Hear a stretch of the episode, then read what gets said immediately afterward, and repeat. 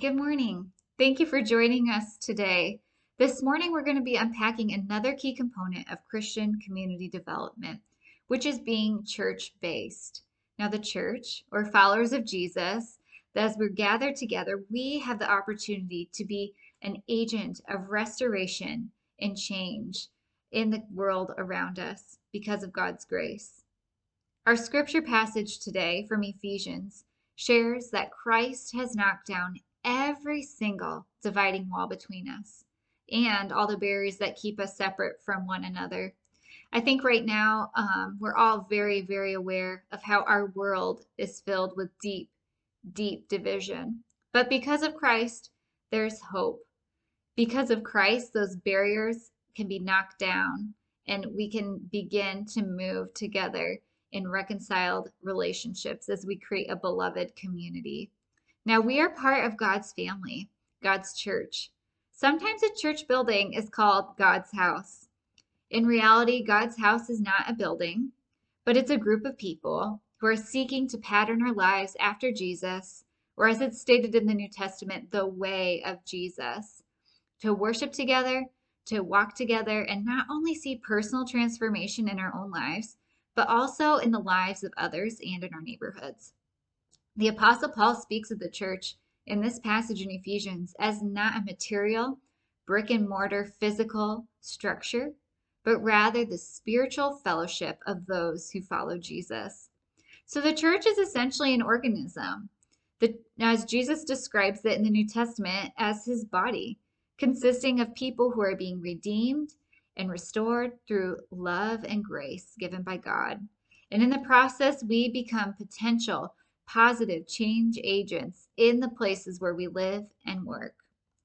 In our American culture, I think what we typically think of first when we hear the word church is not a fellowship of believers, but rather a place where followers of Jesus gather on Sunday mornings. Now, um, the church as a physical gathering um, is a place where we can seek to love God and to spur one another on in our faith and to love our neighbors as ourselves with the kind of love that Jesus demonstrated while he was on earth. Now, we believe that the church is a both of both and of these definitions that we just shared. A group of people forming our lives around the way of Jesus, working towards the restoration and reconciliation of all things, but we happen to meet in a building, but we don't need that building to be the church or the body of Christ.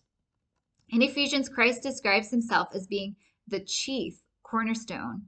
In relation to architecture, a cornerstone is the first stone laid in a structure, with all of the other stones laid in reference to that cornerstone. A cornerstone marks the geographic location that orients a building in a specific direction.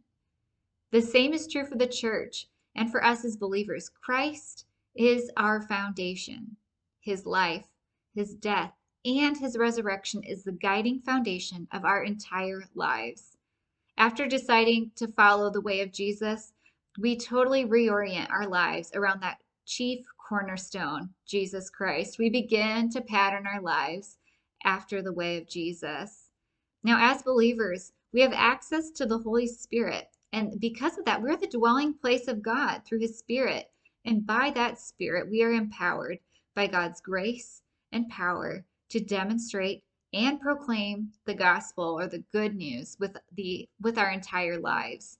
Now we believe that a community of faith in any neighborhood is the natural, sustainable and an entity to benefit everyone in that local community with the redemptive uh, purposes of God and restorative purposes of God. And that moves beyond a neighborhood into cities and even the world around us. Now, the church, we believe it acts as a spiritual rudder for our communities. Unlike any organization, the church is uniquely able to walk with people throughout their entire lives. You might want to say from womb to tomb. Now, this is a significant benefit of a faith community. The body of Christ we have the ability to offer a nurturing, safe, patient, transformative relationships throughout our entire lives from womb to tomb. Now, a CCDA practitioner, Glen Kehrein, He um, has been in years of ministry for a long time, and he has said that only relationships within the local church can do these unique things. They can absorb pain, proclaim hope, bring unlikely people together, point to Christ, care lavishly for the poor, reflect God's character, and protect the vulnerable and marginalized. He also shares that solid ministry grows from solid relationships, and the church provides the opportunity to develop those solid relationships. Now, Mary Nelson, she is the retired founder and CEO of Bethel New Life in Chicago, often says that the church is the gas and the guts and the glue that holds a community together. The gas provides the passion, the energy, and the guts of the church provides the core purpose, and the glue keeps everyone on track, moving together in the same direction by God's Spirit. Now, the community of God's people, or the church, we are uniquely capable of affirming the dignity of the marginalized, which also includes meeting needs, whether it's spiritual or emotional, financial, or community systemic level needs. One can easily make the case that the reason so many parachurch organizations came into existence is simply because the local church was not doing its job. We are so, so grateful that parachurch organizations have stood in the gap that has been left by the church. And we also regret that that was necessary to do so. I think many of us may either have this perspective or at least are aware of this perspective that the church has too often either been an absent or an unfriendly neighbor in communities. We have too often seen churches and pastors seeking to build their own prosperous, flourishing kingdom, and as a result, the church has become irrelevant in respects to addressing the needs of the people and the needs of the community around them. Such a time as this to restore the church's credibility. Can I get an amen? It is time to restore the church's credibility. We as a faith community, we are challenged and we are committed to reclaim our responsibility as the church to minister to our communities. A church's responsibility is not just limited to spiritual development, nourishment, and activities, but from the command of Jesus, it is also the responsibilities to love and serve their neighbors and their neighborhoods. It is also the church's responsibility to contribute to the well being and to the peace and the flourishing of the city. Now, this understanding of the role of the church being present in our communities is throughout is found throughout the New Testament, including in the Acts and in the Pauline epistles, which are the 13 letters and books that are written by the Apostle Paul. For example, you can check out Acts 4. So, in CCDA or Christian Community Development, they have done an awesome job in breaking down how we tend to understand the role of a church in three distinct ways a church being located in a community, doing service for a community, or being present with a community. Now, a church in the community, it often acts as a fortress. They have a really nice, fancy building, right? This church building is located in a community. However, they most likely have very little to do with the people most proximate or the community life happening around it or know the neighbors surrounding the church building. So, a church in the community most often looks like attendees just driving in and out on Sundays. Now, a church for the community. The church for the community provides programs that will help people who live within these systems and structures that are working against them. So, the church for the community is often for those who are marginalized, but it often decides what programs would be most helpful or useful to the community. And they tend to own and operate these programs as a way to be present to the local residents and make resources available to them, but they're not at the table helping make these decisions.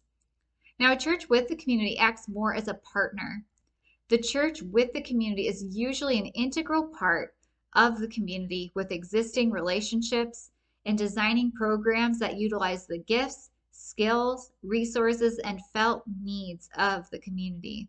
And they do this by inviting people to the table to decide what is best for the community. A church with the community decides, desires to share ownership of these programs and services with the community.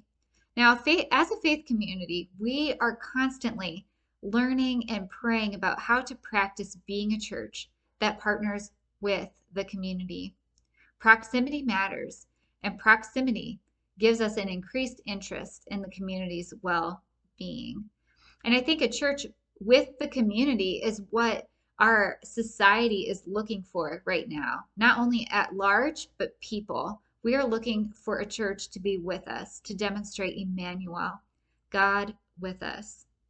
Now, I don't think we're going to see societal change or change in our communities until we partner with the community. We're not going to see a revival until we partner with the community. Now, Jim Wallis, he is a theologian of our current time, and he shares that historians say that spiritual activity isn't called a revival until it changes something, not just in people's inner or personal lives, but in society.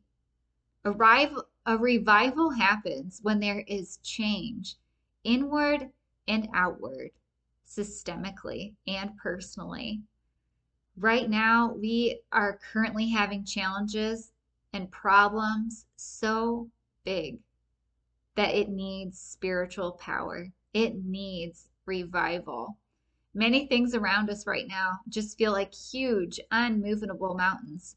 Whether it's right here in our community where the pandemic, COVID numbers are just spiking out of control, or globally and even in our nation, the pandemic has just killed far too many.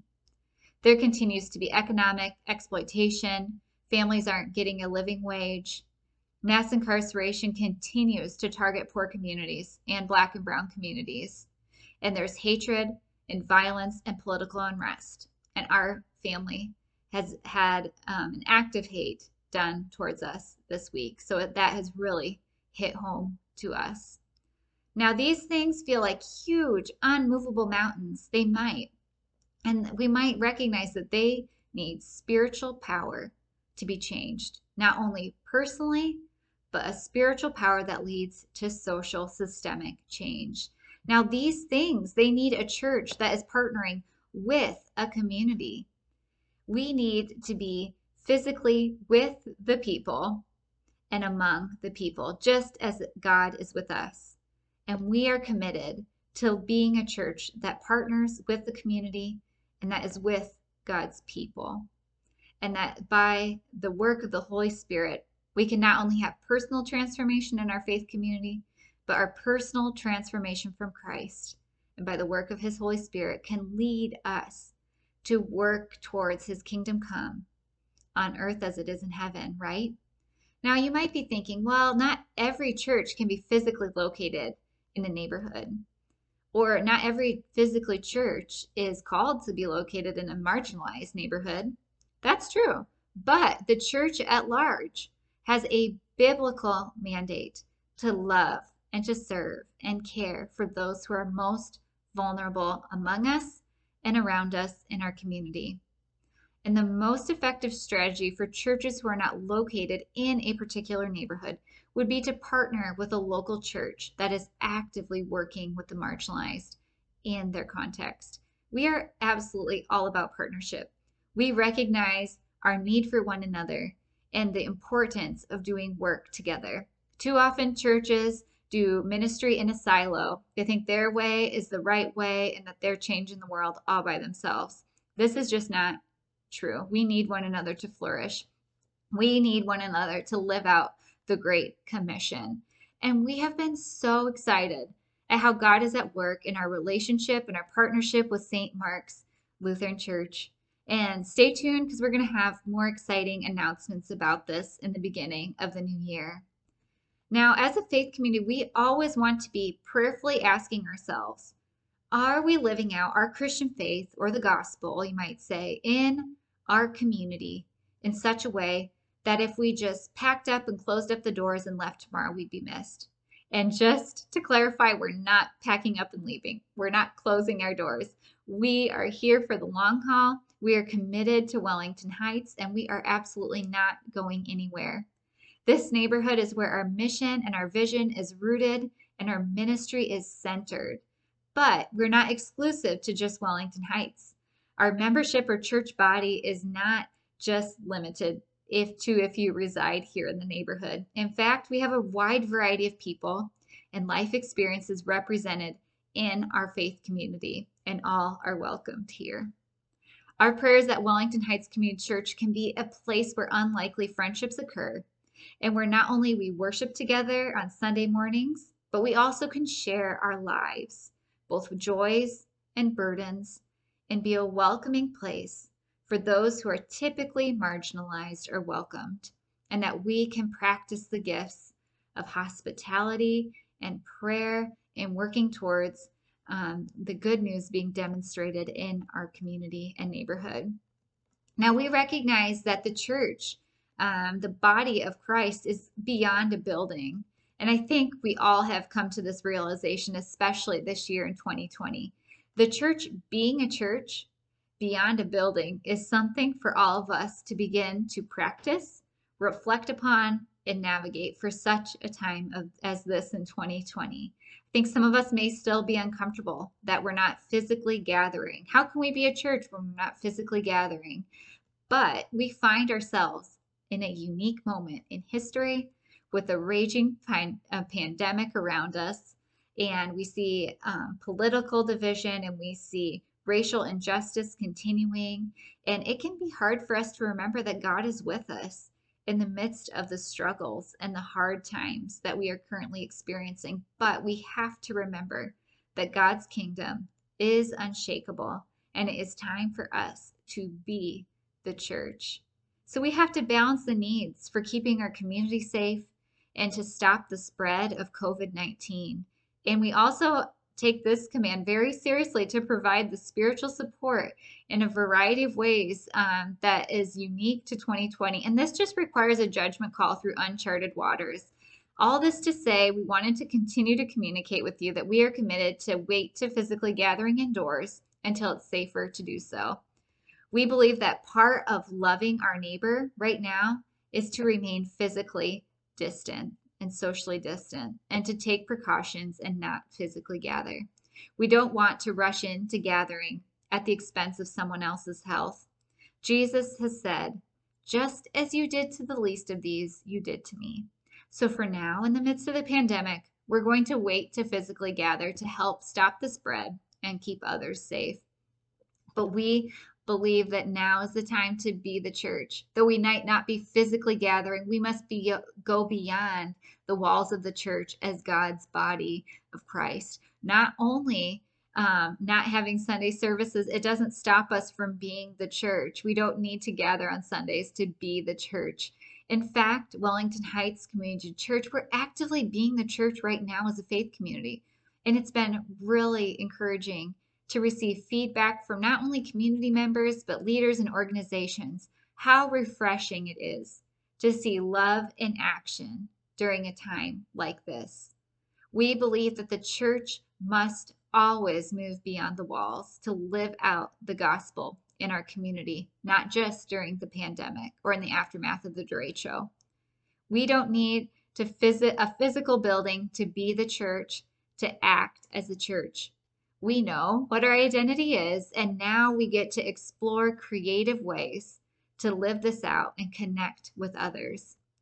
What a blessing it's been to launch our church in this creative way. And I couldn't imagine doing this any other way. It's not what we planned, but it's been such an opportunity to be the church, to be an extension of God's love to our community. Now, one of our values at Wellington Heights Community Church is reconciliation. So many of our spaces in our community and places in our community are divided by income, class, gender, ethnicity. Now, we believe that the church is, serves as a major force for reconciliation, not only with our individual lives, but as a body of believers. We are a major force in reconciliation. We believe that the church welcomes everyone, and we desire to be a worshiping church that breaks down the barriers that divide people in our community and help us all to move towards the understanding that we all have imago Dei with worth and dignity and value to be used in the body of Christ and for the greater community. We are absolutely honored to join each of you in God's journey of reconciliation and restoration work in our community.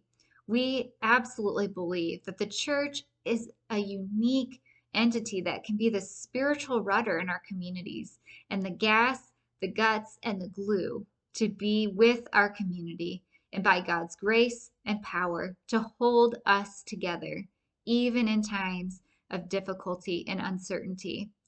And just like Glen said, that the church has the unique ability to absorb pain, proclaim hope, point to Christ, bring unlikely groups of people together, care lavishly for the others, protect the vulnerable and marginalized, and reflect God's character here on earth. Now, together as a faith community, this week and each day ahead, let's commit ourselves to following God's Spirit to be the living and active change of God's hope and restoration and peace here in our community. I think we all need that charge to be people of peace in this time of great great division. Now, people of peace, that doesn't mean we stand neutral on really important things. That means that we embody God's love, humility, and grace with those we interact with. I think an important prayer for us to close our service today is what's commonly known as the peace prayer. And we will put it below in our comments section, and you can follow along and pray aloud with me. Let's pray together. Lord, Make me an instrument of your peace. Where there is hatred, let me bring love. Where there is injury, pardon. Where there is doubt, faith. Where there is despair, hope. Where there is darkness, light. Where there is sadness, joy. Grant that I might not so much seek to be consoled as to console, to be understood as to understand, to be loved as to love. For it is in giving that we receive, and it's in pardoning that we're pardoned, and it is in dying that we are born into eternal life. Amen. Now I invite you all to just pass this message of the peace of Christ in the comments section. You can simply share God's peace be with you this week. We're thankful for this community that God is bringing together. May God's peace be with you wherever He may send you this week. In Jesus' name, amen. Hey, thank you so much for listening. Remember to turn on your notifications to be the first to listen to future episodes. Also, be sure to like and share this podcast and follow us on Facebook and Instagram. We are relying upon the benevolent gifts of donors to continue our ministry in an urban setting. So if you are compelled to give, please give a gift at donorbox.org backslash WHCC. Hey, thank you and be blessed.